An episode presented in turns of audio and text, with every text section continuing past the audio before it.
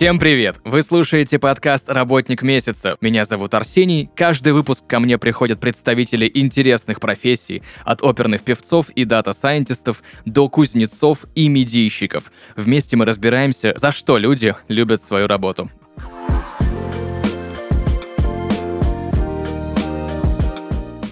Друзья, и сегодня в подкасте «Работник месяца» пилот грузовой авиации Дмитрий Ивашов. Дмитрий, привет. Хм, Привет. Спасибо тебе большое, что согласился поговорить о своей очень классной профессии, что в твоем плотном графике получилось нам состыковаться. А, расскажи, пожалуйста, где и сколько нужно учиться, чтобы стать вообще пилотом грузовой авиации? Ну, во-первых, стоит начать, что конкретно нет институтов для грузовой авиации. Так же, как, наверное, нет институтов для бизнес-авиации и прочее, прочее. То есть изначально пилот поступает в институт. То есть это может быть военный институт, Соответственно, на выходе мы получаем военного пилота, пилота для ВВС России. Или сейчас эта аббревиатура переделана в ВКС. Ну, суть это не меняет. Либо это сразу гражданский институт, коих у нас в России два, в Санкт-Петербурге и Ульяновске. Э, В Петербурге, по-моему, даже Академия гражданской авиации. Не силен в этом, потому что я закончил военный институт. Краснодарская летная э, если полное наименование привести, Краснодарское высшее военное авиационное училище летчиков имени Героя Советского Союза Анатолия Серова. Вот. И дальнейшее развитие событий происходит уже после выпуска. То есть, я думаю, студент, когда поступает в институт, он, может быть, осознает или планирует стать, не знаю, э, попасть в грузовую авиацию, либо в пассажирскую, либо у кого-то там в бизнес-авиации кто-то грезит. Но все это будет уже потом, скажем так, после выпуска. А что случилось со мной? Я попал э, на транспортный факультет. Это четвертый факультет дальней и военно-транспортной авиации. Летал в военно-транспортной авиации на Ил-76. Ну, я пред- предвосхищаю, наверное, следующие вопросы. И, в общем, так получилось, что всю свою жизнь я летал именно по грузовому профилю, выполнял грузовые перевозки. То есть в армии это был Ил-76, потом сверхтяжелый Ан-124 «Руслан». После окончания военной карьеры я попал в гражданскую грузовую компанию и летал на Боинге 747. То есть как-то так сложилось, что э, со стюардессами и с пассажирами я, в общем-то, не летал. Вот, Мгм. в общем-то, так. То есть я так понимаю, что чтобы стать именно пилотом грузовой авиации, не обязательно проходить военную службу и учиться на военного летчика-транспортника. Ну, в общем-то, да. То есть точно так же, закончив гражданский вуз, можно попасть на грузовой Боинг. Есть грузовые сейчас тушки Ту-204, Ту-214, то есть российского производства. И совершенно верно, летать в грузовой авиации. Но по большому счету, а, даже нет такого глобального разделения грузовой летчик или как бы пассажирский. То есть пре- прежде всего это ремесло. Пилот, ты связан со стихией, с воздушной. А уже что ты везешь или кого ты везешь, это как бы ну, несколько второстепенная задача. Дмитрий, расскажи, пожалуйста, в чем вот главное отличие? Ну, я так понимаю, что самолеты похожи, да, пассажирские и грузовые, да? Есть просто грузовые версии пассажирских, как тот же Jumbo Jet, да, 47-й. Вот в чем отличие от пилота гражданской авиации? Давайте здесь определимся. Боинг, как вот только что было сказано, есть грузовые версии, есть пассажирские. Кабина, в принципе, не отличается. То есть есть кое-какие отличия в э, системах, то есть элек- электрика кое-как- кое- кое-какие отличия имеет, и система кондиционирования. Ну, это что касается Боинга 747. А в целом, э, если мы говорим про военные самолеты, то это самолеты в большинстве своем, в подавляющем большинстве, собранные в Советском Союзе, то есть это советские самолеты. Разумеется, две совершенно разные страны производителей и совершенно разная техника. Начиная от того, что мануалы, то есть все инструкции для Боинга пишутся на английском языке, для советских самолетов, разумеется, только на русском. Здесь не то чтобы сложно сравнивать, это просто разные самолеты. И, соответственно, если ты хочешь пересесть с одного на другой, ну, потребуется некоторое время для обучения, для перепрофилирования. Ну, как-то так. А подскажи, пожалуйста, вот если... Я насколько помню, что раньше нужно... Три было человека в экипаже, да, то есть это пилот, второй пилот и штурман в советских самолетах. Вот в зарубежных то же самое в грузовой авиации или штурмана уже упразднили? Э, Современные самолеты позволяют летать двум пилотам. То есть мы, конечно, говорим, что ну, два человека, два пилота. Но фактически э, развитие техники позволяет э, пилотировать только двум человекам, то есть двум пилотам. Но фактически, если мы говорим, что нет штурмана, но сейчас появились э, FMS, Flight Management Computer. Э, это специальная система. Это, грубо говоря, электронный штурман, который помогает вести самолет по линии заданного пути. То же самое был борт-инженер еще на советских самолетах. Но это то же самое осталось в электрическом виде. То есть все системы выводятся на монитор. При малейшем отказе выскакивает какое-то сообщение, то есть отказ двигателя, отказ там по электрике, отказ, ну, какой бы то ни был отказ. И пилот видит это все и принимает соответствующие меры. То есть фактически два человека в кабине, но самолеты, ну, можно сказать, что самолеты стали умнее или оборудование стало сложнее. Эти все функции, функции борт-инженера, функции штурмана выполняет техника. То есть фактически они, они есть, но уже в модифицированном виде. Как-то так. Какие требования вообще предъявляются к будущим летчикам, давай так это назовем? Кому эта профессия может не подойти? Ну, прежде всего, не должно быть физических ограничений. То есть человека без руки, без ноги, там, с одним глазом, разумеется, путь сюда закрыт. То есть, прежде всего, должно быть физическое здоровье. А во вторую очередь, ментально ты должен быть ну, быстро соображать, что ли. То есть для этого процедура поступления в институт, она начинается не с математики, физики, химии, ну, то есть не, не со вступительных экзаменов, а именно с медицины и профотбора. Потому что, к сожалению, мы не можем отрицать сидячий образ жизни и тому подобное. То есть прежде всего, ну, во всяком случае, как было в моем вузе, большинство людей отсеивается на этапе отбора по здоровью. Отбор по здоровью, отбор по профпригодности. То есть в плане профпригодности э, будущий пилот, ну, студент, э, должен соображать, быстро работать с цифрами, быстро принимать решения. То есть он должен быть способен э, принимать решения, ну и, соответственно, должен быть способен к обучению.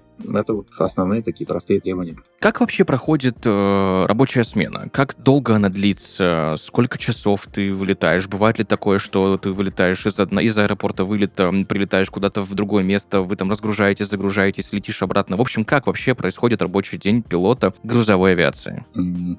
Ну, здесь, опять же, с отсылочкой к моему прошлому военному и гражданскому скажем так, на гражданских рельсах полеты происходят несколько по-другому. А, у граждан чаще всего это маршрутная сеть, а, по которой летают самолеты. То есть это может быть 10, 15, 20 каких-то хабов или просто каких-то аэропортов, аэродромов, на которых уже ждет а, другой экипаж для смены. То есть человек это не машина, он не может летать там 25 часов в сутки, 24. Соответственно, необходим отдых. И работа всей вот этой логистической цепи сводится к тому, чтобы самолет минимальное количество времени стоял на земле. То есть максимально 2-3 часа перерыв именно для перегрузки, то есть что-то выгрузили, что-то догрузили, заправили самолет, поменяли экипаж, если уже полетная смена подходит к концу, и самолет дальше в воздух, то есть продолжается непосредственно работа. У, у военных немножко другая специфика, нет э, такой сети постоянный. Соответственно, чаще всего этот вопрос решается двойным экипажем. Это позволяет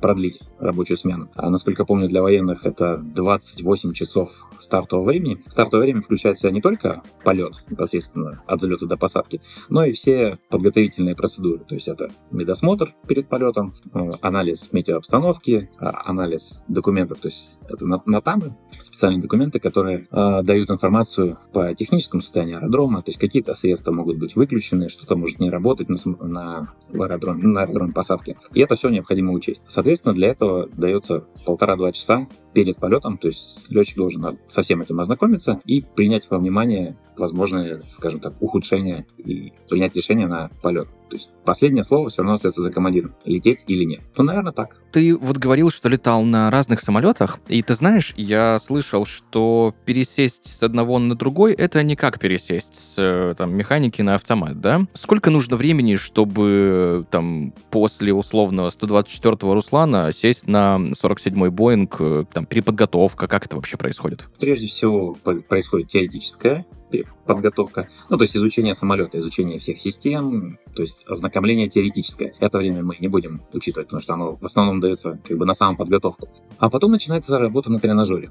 А, современные системы позволяют имитировать а, полет, то есть он так называется Full Flight Simulator. Кабина самолета, она двигается в трех плоскостях, и на ней полноценно можно отрабатывать все отказы, отрабатывать технику пилотирования. Это, естественно, намного дешевле для компании, чем поднимать самолет в воздух, потому что керосин, все мы знаем, очень дорого стоит. Ну и плюс ко всему, во время учебных полетов, э, ну, может быть, какие-то там грубая посадка, что-то такое. Это, естественно, негативно сказывается в целом на конструкцию самолета. Ну и зачем? То есть первоначально обучение на тренажере. На тренажере обучение происходит около 24 или 26 часов, то есть непосредственно за штурвалом. После этого экзамен на тренажере, и после этого начинаются учебные полеты непосредственно ввод в строй на в реальных рейсовых условиях. Для разных компаний, для разных уровней подготовки летчика эта цифра может варьироваться, но в среднем от 35 от 30-35 полетов, или как их назвать, леги, до 50. А в грузовой компании, в которой я летал на 47-х Боингах, был специальный отряд. Это был некий,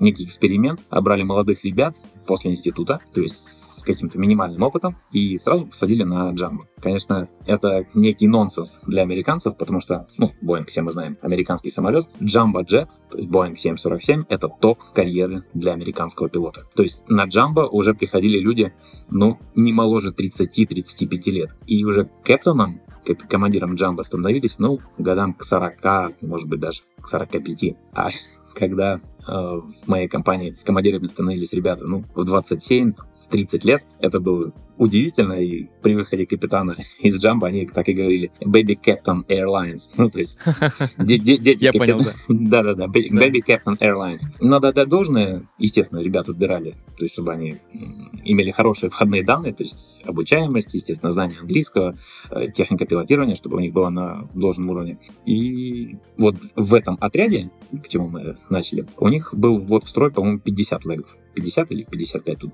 могу ошибаться. Ну, то есть все как бы закономерно для пилота, у которого уже 10 лет за спиной, декада полетов не знаю, там, с пятью, с десятью тысячами часов налета. Разумеется, переучиться будет легче, нежели для студента, который только-только начал этот путь, и, грубо говоря, у него там 100 или 200 часов на маленьком каком-нибудь Даймонде или Цесне. Разумеется, масштабы, просто, начиная просто с размеров э, джамбо и заканчивая перелетом, потому что джамбо, в общем-то, для межконтинентальных полетов, то есть он может находиться в воздухе по 16, по 18 часов. Это очень много. В общем так. Ты знаешь, я слышал, что в американских судах есть полетная инструкция, да, если что-то идет э, не по плану, да, то пилот не обязан знать все системы самолета, а он, там, допустим, вот загорелась какая-нибудь лампочка, открывается такой большой здоровый гроссбух, там, не знаю, на несколько mm-hmm. сотен страниц открывается нужная страничка и читается, что нужно делать. Почему так происходит? Давай расскажи подробнее, что это такое и есть ли это все в цифре сейчас. Ну, совершенно верно. Такая книга есть, она называется QRH. Uh, QRH stands for Quick Reference Handbook. То есть система, э, простите, инструкция по действиям в внештатной ситуации, в каких-то ненормальных, нормальных, ненормальных ситуациях. Есть несколько ситуаций, где пилот обязан э, знать, что делать. То есть в случае отказа двигателя некоторые действия надо предпринять немедленно, потому что асимметричная тяга ведет к развороту и к последующему сваливанию, если не, не, не предпринимать контрмер. Поэтому двигатель отказавший надо выключить, то есть это называется memory items, то есть те действия, которые надо выполнить по памяти. После этих выполненных действий уже спокойно достается QRH инструкция и выполняются действия uh, non-memory items, то есть step by step. То есть прочитал пункт, выполнил, прочитал, выполнил, то есть проконтролировал, что это сделано или не сделано. Uh, почему так сделано? Все мы люди. Соответственно, сейчас внедрен концепт uh, CRM, Crew Resource Management, в систему подготовки пилотов. Все мы знаем, что люди — это не машины. Всем нам свойственно ошибаться. И можно, конечно, выучить инструкцию, но никто не гарантирует, что в, в процессе ненормальной ситуации, в аварийной какой-то ситуации, ты перепутаешь действия или сделаешь что-то не так. И тогда сложная ситуация может перерасти в катастрофическую. Это все необходимо отсечь на корню, то есть в самом начале. Именно поэтому и сделана инструкция, скажем так, максимально упрощать э, действия и жизнь пилота в случае какой-то нештатной ситуации. То есть то, что необходимо сделать сразу, делаем по памяти, потом открываем книгу и уже читаем, делаем. То есть read and do. Есть ли электронная версия этой книги? Потому что я видел, э, знаешь, э, сейчас в современной авиации огромное количество планшетов появляется, да, тех же яблочных, куда и метеосводка приходит, и полетное задание, ну, если это я правильно называю. Есть ли, короче, электронная версия? Да, есть электронная версия, скажем так, просто в планшете, но в случае, если мы говорим про современный самолет, та же версия Boeing 747 8. Э, он отличается в корне от предыдущих версий. Вот именно так называется Electronic Checklist. То есть все эти книги, они вшиты э, в программу, и, грубо говоря, при возникновении нестандартной ситуации тебе не надо открывать физически бумажную, бумажную книгу, бумажный носитель. Хотя и как аварийная она тоже есть. И это все делается в компьютере, то есть выскакивает на экране вот этот список дел, э, список ну, и заданий, список действий. Он точно такой же, как и на бумажном носителе, но он в электронном виде. И удобство его еще в том, что системы самолета распознают, ну, грубо говоря, конфигурацию, то есть выпущено шасси, не выпущено, выпущена механизация или нет, ну, применительно к ситуации, разумеется. И какие-то пункты, они уже автоматически будут с галочкой, типа, выполнены. И если это уже выполнено, то есть ну, просто зачитывается, проконтролировал, что это уже выполнено, и двигаемся дальше. И если это бумажный носитель, там, естественно, надо непосредственно посмотреть, а, а выпущено там что-то сделано. Вот так. В гражданской авиации у пилотов та же действие действует история, что и именно в грузовой авиации, что и в пассажирской, когда э, первый пилот и второй пилот едят э, пищу разных производителей и разные блюда.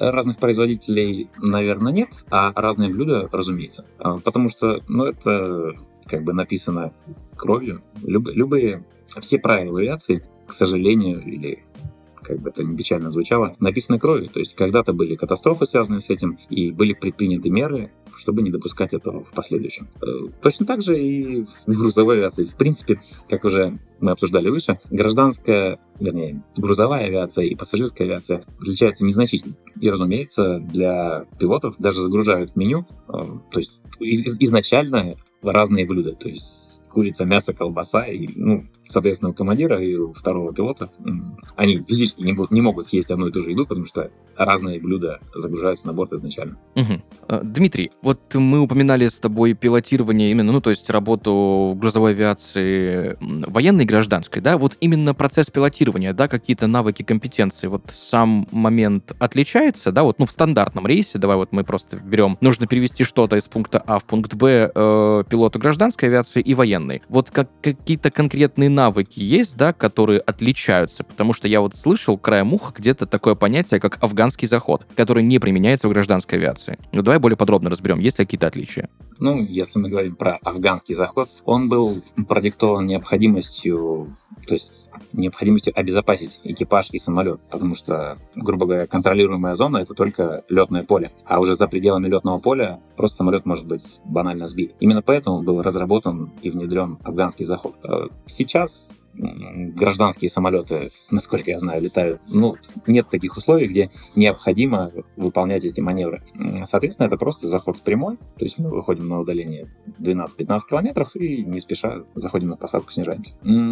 Где-то в высокогорных аэродромах это просто варьируется угол наклона глиссады, то есть он чуть-чуть круче угол залегания, чем стандартные 3 градуса. То есть он может достигать 4-4,5 градусов. Ну, к примеру, что первое такое придет на ум. Баграм, Кандагар, ну это опять же Афганистан, Улан-Батор, Монголия. Ну, на самом деле, я думаю, много аэропортов по всему миру, где угол залегания несколько нестандартный. Летчики вообще говорят, что даже при выполнении полетов по одному и тому же маршруту нет двух одинаковых посадок. То есть где-то ветер с одной стороны, где-то температура будет отличаться. В конце концов, погода, время дня, это все накладывает отпечатки. А по компетенциям между гражданским и военным пилотом есть ли разница? Ну, как летчики шутят, да все же стандартно, на себя это вверх, от себя это вниз, имеется в виду движение штурвала. Э, в плане оборудования самолета иномарки оборудованы системой Auto Land, и в случае, если чувствуешь усталость, то есть 10 часов, 12 часов пролетел. Условия позволяют, но, ну, грубо говоря, чувствую, что выполнение полета на руках может быть небезопасно. Можно просто сделать автолайн, то есть нажал кнопочку, и самолет полностью автоматически, а, ну, соответственно, надо подготовить, выпустить закрылки, шасси и все остальное. То есть подго- подготовить самолет к посадке все равно необходимо, но непосредственно посадку самолет может выполнить сам. А на военных самолетах, ну, точнее сказать, на военно-транспортных самолетах, э, эта система внедрена не полностью, то есть самолет может дойти в автомате до высоты 60 метров. После 60 метров все равно надо будет отключить автопилот и сесть как бы на руках. Ну, товарищи военно-транспортники меня поймут, наверное, так никто не делает, это просто в районе третьего, четвертого разворота выключается автопилот и полностью на руках происходит заход. Вот в этом, наверное, главное такое отличие. Ты знаешь, я слышал, ну, есть расхожая, да, фраза, что самое сложное — это посадка, да? Но как бы на взлете самолет максимально тяжелый. Вот из всего полета, да, то есть его удельный вес, да, полностью с загрузкой, с топливом, в общем, я сейчас даже вспомню, как это правильно называется, когда ну, в общем, да, ладно, неважно, не вспомню точно. В общем, грубо максимальный, говоря... Максимальный взлетный вес. Да, максимальный взлетный вес, точно, спасибо. И вот этот самый максимальный взлетный вес влияет на ту точку, вот я слышал, да, что вот есть э, определенный момент времени, да, при взлете, когда взлет прерывать уже нельзя. Ну, то есть тебе в любом случае придется взлетать. Вот почему так происходит, что это, как давай более подробно разберем, какие есть нюансы при посадке, при взлете, э, что такое сдвиг ветра. Я слышал тоже, что это очень сложная история для летчиков в плане того, чтобы посадить самолет. Влияют ли размеры самолета, кстати, на это, да, то есть проще ли при каких-то сложных погодных условиях посадить машину более тяжелую, более большую, чем там какой-нибудь более легкий транспорт? Ну, начиная с начала фразы по поводу взлета и посадки. У летчиков есть такая замечательная пословица-поговорка. Взлет опасен, полет прекрасен, посадка сложна. То есть взлет опасен чем? Как был, как ты правильно упомянул, э, это максимальный вес. То есть самолет максимально тяжелый на взлете. На посадке он будет намного легче в силу выработки топлива. Это естественно. Соответственно, во время взлета есть такое понятие рубеж или скорость принятия решения, после которой самолет остановить в пределах полосы будет небезопасно, либо уже невозможно. А, соответственно, для каждого веса этот рубеж будет незначительно отличаться. А, ну, то есть некоторый рубеж и здесь будут отличаться действия пилота в случае критического отказа, то есть отказа двигателя, отказа какой-то системы, грубо говоря, допустим, взрыв колеса, то есть если лопнул пневматик. То есть до скорости принятия решения взлет прекращается. После скорости принятия решения более безопасно и более логично, опять же, как возвращаясь к предыдущим фразам, все написано кровью, безопаснее будет продолжить взлет.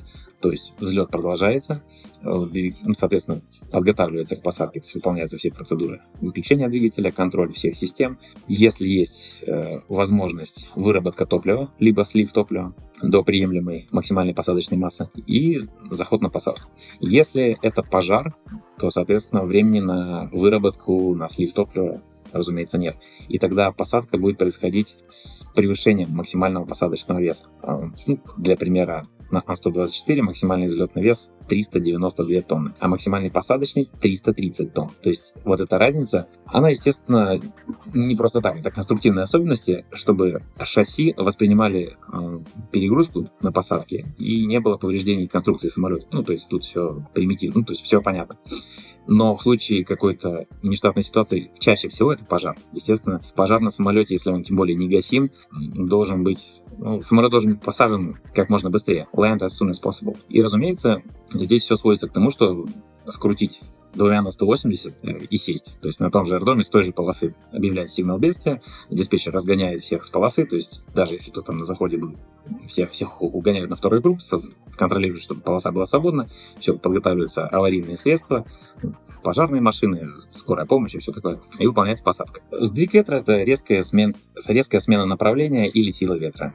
Иногда это все в купе, то есть резко меняется и направление, и сила ветра. И в этом плане особенно сложно пилотировать на непосредственно уже на заходе, то есть когда ты перед полосой и происходит резкий сдвиг ветра, и, грубо говоря, ты шел со сносом плюс 5, и тут резко надо поменять снос на минус 7 градусов. То есть это резкие движения, а у полосы это, если скажем так, происходит стремительно, и ты отреагировал недолжным образом, тебя просто сносит, и ты уже, не, ну, как бы прицеливаясь на полосу, можешь просто туда не попасть. А в современных самолетах установлена специальная система а, по предупреждению о сдвиге ветра. И если на заходе пилот получает, получает сигнал, что сдвиг ветра, то есть а, современная система может распознать а, сдвиг ветра, ну, грубо говоря, в передней полусфере, куда самолет летит, непосредственно перед посадкой. Здорово, это замечательно, что такие системы разработаны и существуют. В этом случае выход только один, режим взлетный и уходим на второй круг. Ну, а там уже принимаем решение, если сдвиг ветра исчез, то есть на, нормализовалась ветровая обстановка, то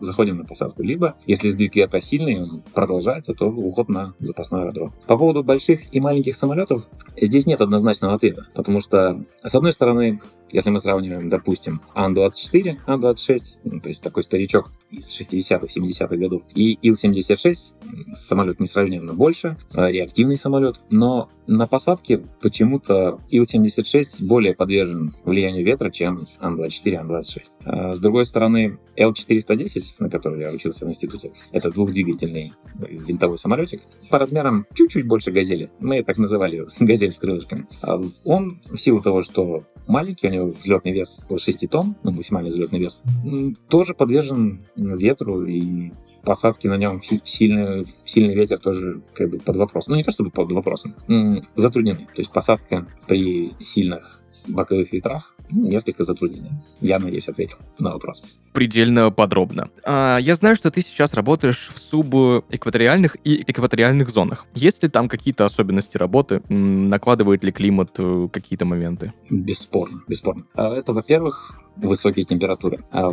когда высокие температуры, удельная плотность воздуха падает. Это неизменно приводит к потере тяги. То есть а, твой самолет не так тяговооружен, как если бы это было зимой где-нибудь в России. А следовательно, это ведет к неизбежному уменьшению взлетного веса, потому что большая температура не позволит тебе взлететь с тем же максимальным взлетным весом, где можно было бы взлететь зимой при минус 20, при минус 30. Это с одной стороны. А с другой стороны, при заходе на посадку мы сталкиваемся все с с тем же менее плотным воздухом, и на посадке скажем так, режим работы двигателя будет чуть больше, чем если бы это было в холодную погоду. И что касается экваториальных и субэкваториальных регионов, также не надо не забывать превышение аэродрома. Но это не только в экваториальных зонах, это вообще где угодно. То же самое высокогорные аэродромы связаны с разреженным воздухом, все то же самое, менее плотный воздух, меньше тяги, и надо быть предельно внимательным, то есть расчет на посадку должен быть максимально точным, и надо всегда принимать во внимание, что тяги двигателей у тебя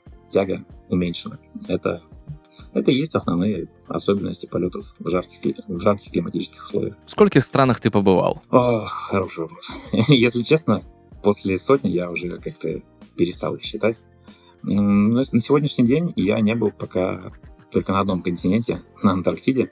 Но, надеюсь, еще, еще побываю. Давай так, топ-5 самых необычных грузов, которые ты перевозил. Ну, насколько так вот прям вспомнить сразу. Перевозили двух слонов.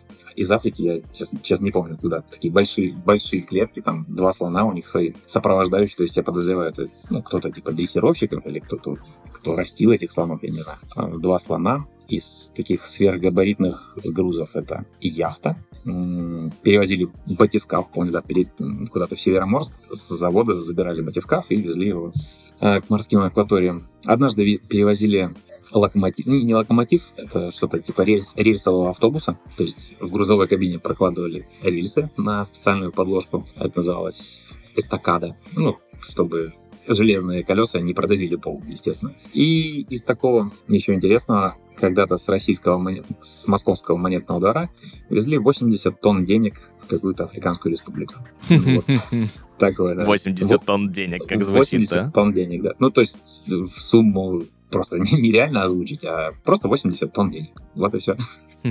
Давай так, чем отличаются наши самолеты? Вот главное отличие, и отличаются ли вообще? От, э, как ты сказал, иномарок, да, ну и в работе, в пилотировании, и какой твой самый любимый самолет? Ну, глобально, как я уже говорил, по технике пилотирования, по аэродинамике отличий нет, потому что физика, она для всех одинакова.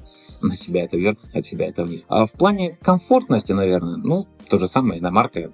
Слово иномарка говорит само за себя. То есть в Боинге есть кофеварка, есть, не знаю, холодильник для Кока-Колы. Ну, может быть, более комфорт, комфортные кресла, там, обшитые верблюжьей шерстью.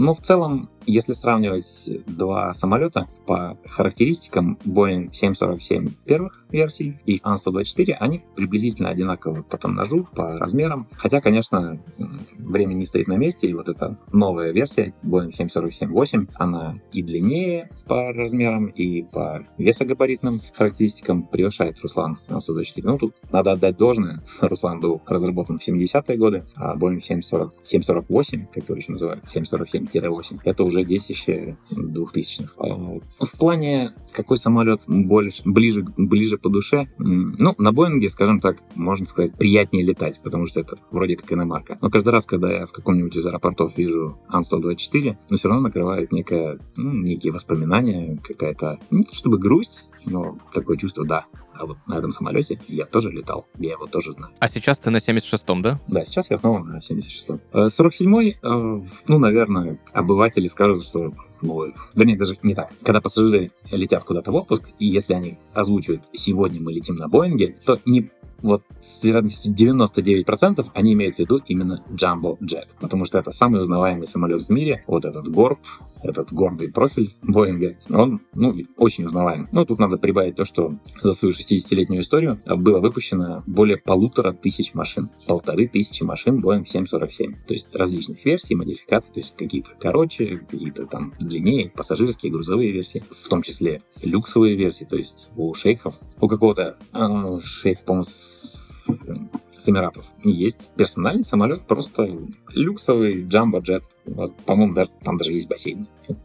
К сожалению, я не, не был на борту этого судна, это все по слухам. Ну и, конечно, Air Force One, американский тоже судно, а, самолет судного дня, это тоже Boeing 747. Вот. А в сравнении с Боингом Русланов выпущено, позор мне, 82 или 83 машины. Ну, то есть меньше 100 машин выпущено произведено Русланов, и в сравнении с Боингом просто в сотни, в десятки раз различия, конечно. Да. Я, кстати, слышал, что 747 пассажирский, ну вот когда он появился, он э, вообще был сделан на базе военно-транспортного самолета, который тоже Боинг разрабатывали для ВВС США, но он проиграл, по-моему, то ли Си-130, то ли какой-то другой модели. Они такие посмотрели и решили, что, а что нам переделывать, давайте мы просто крыло вниз опустим, четыре двигателя повесим, и вот, пожалуйста, двухэтажный пассажирский самолет. Ну, здесь э, не совсем так. А Джо Сартер, генеральный конструктор Boeing 747, э, изначально проецировал его как самолет, который можно будет конвертировать максимально быстро в грузовую версию. То есть изначально, конечно, это был пассажирский самолет, но с задумкой, скажем так, удочку закинули на будущее, что, в принципе, достаточно легко его можно переделать в грузовой. То есть фактически снимаются кресла, а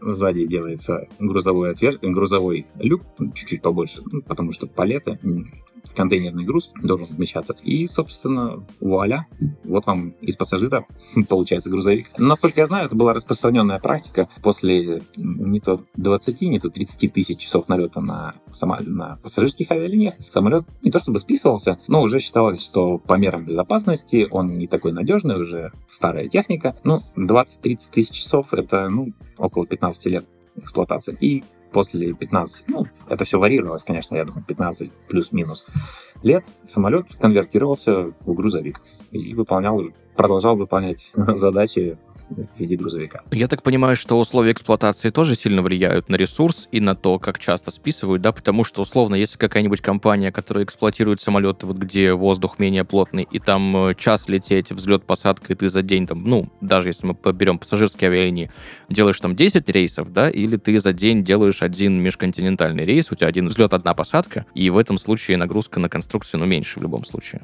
Ну, непосредственно взлет и посадка — это как бы стресс для самолета, потому что в горизонтальном полете это максимально простой самолет, максимально простая самый простой этап, потому что никаких, собственно, перегрузок, хм, если мы не считаем, что попали в шторм или прочее, прочее. То есть просто полет в горизонте — это нормальное состояние самолета. А, соответственно, касание — это перегрузка от самой мягкой посадки 1.1 э, же до, ну, если это жесткая посадка, то это 2,5 до 3 единиц, потому что ну, заложено в конструкции для разных типов от 5 до 6 единиц перегрузку, то есть он должен держать, ну, 5 или 6 единиц — это очень много. То есть если при грубейшей посадке самолет может, ну, фактически сломаться.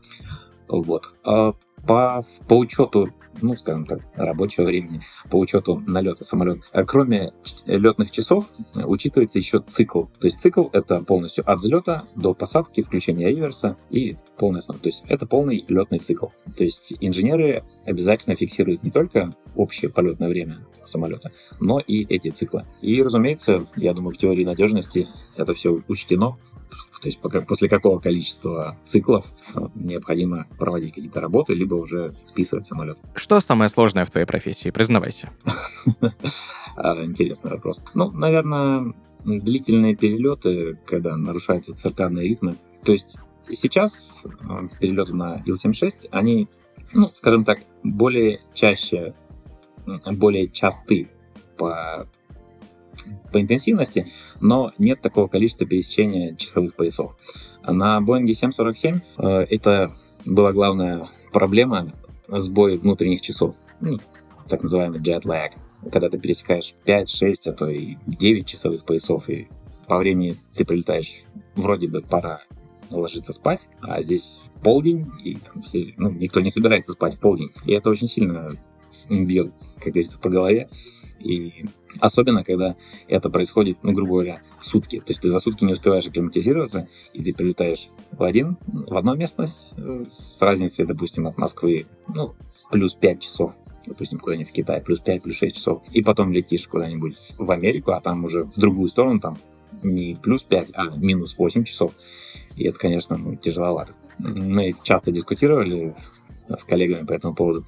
Говорят, что ну, человек изначально эволюционным путем идя, он не предназначен для таких перемещений по земному шару. То есть максимально комфортное перемещение это, наверное, на лошади, когда ты сел и проехал на лошади. Ну, сколько можешь проехать на лошади? За день, ну, 100-200 километров. Это максимально комфортное для организма перемещение. Было ли такое, что ты летишь вперед на 4 часа, а потом э, там проходит какое-то время 2 часа загрузки, и ты на 8 часов э, э, возвращаешься обратно, прошло 12 часов, а ты на 2 часа в прошлом? Ну, такое практически, ну не то, что практически регулярно, это бывает очень часто, и тут как бы это нет скажем так, больше это чувствуется просто при полетах с э, востока, с востока на запад. А современные самолеты не позволяют, скажем так, опережать время, потому что мы не летаем на сферы звуки. Но получается, что ты взлетел, ну, допустим, с Дальнего Востока, раннее утро, все хорошо, с первыми лучами солнца, летим, допустим, на Москву, ну или куда-нибудь в Европу. И по прошествии там 10-12 часов полета ты приземляешься, и у тебя приблизительно то же самое время, в которое ты вылетал. То есть здесь получается диссонанс в плане ты вылетаешь утро, и ты целый день, у тебя целый день э, полет приблизительно совпадает со скоростью вращения Земли. Ну, конечно, чуть-чуть отстаешь от Солнца, и ты садишься, ну, грубо говоря, не в 7 утра, а там, в районе 10 утра по местному времени. И это, конечно, вводит организм в диссонанс, потому что ты взлетел вроде бы утром, пролетел все утро, уже пора бы и отдыхать, а ты прилетаешь опять в утро. Ну вот, это, конечно, интересно. За что ты любишь свою работу? А, знаете, есть широко известная в узких кругах песня «Отпусти тормоза» и внимая всем сердцем волшебному слову «полет». Вот этот момент, когда двигатель выходит на взлетный режим, опускаются тормоза, происходит страгивание самолета, и тебя вдавливает в кресло.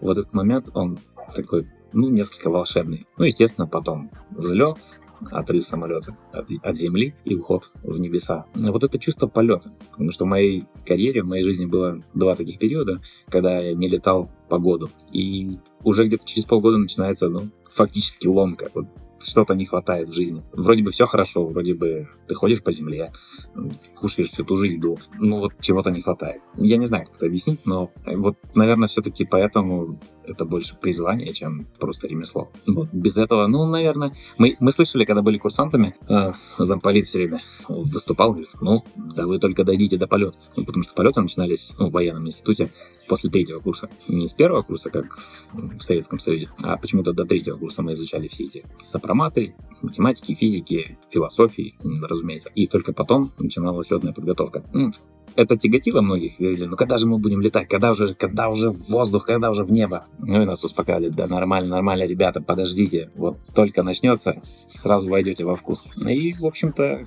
этот дядь товарищ полковник был прав.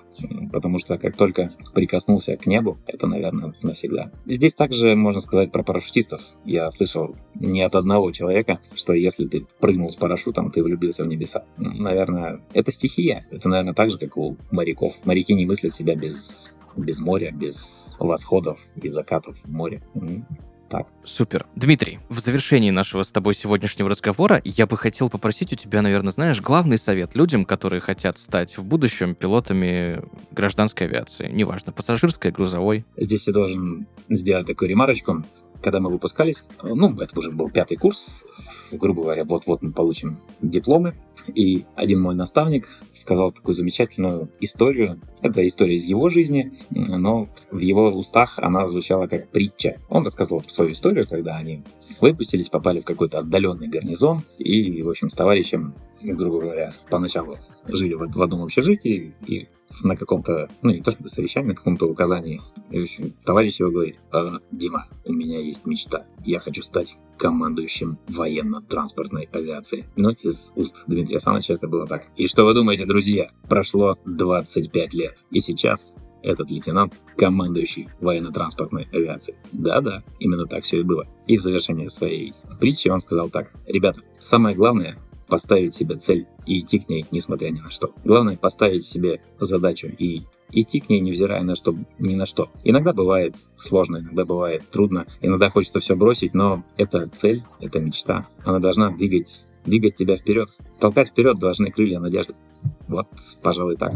Круто. Дмитрий, спасибо тебе большое за сегодняшний разговор, за погружение в твою... О, слушай, великолепная профессия, очень круто, очень здорово. Какие-то тонкости, нюансы разобрали, которых вообще, допустим, я не подозревал. В общем, э, что я тебе хочу сказать? Спасибо еще раз за разговор, да, и хороших взлетов и мягких посадок. Спасибо огромное. Удачи вам хотел бы сказать, летайте нашими авиалиниями, но неприменимо, потому что это грузовики. Спасибо огромное за интервью, за предоставленное время. Желаю всем добиваться целей и идти к ним, несмотря ни на что. Спасибо, всем удачи. Друзья, сегодня в подкасте «Работник месяца» пилот грузовой авиации Дмитрий Ивашов. Дмитрий, еще раз большое тебе спасибо. Спасибо большое. Друзья, на этом у нас все. Услышимся в следующих выпусках. Пока-пока.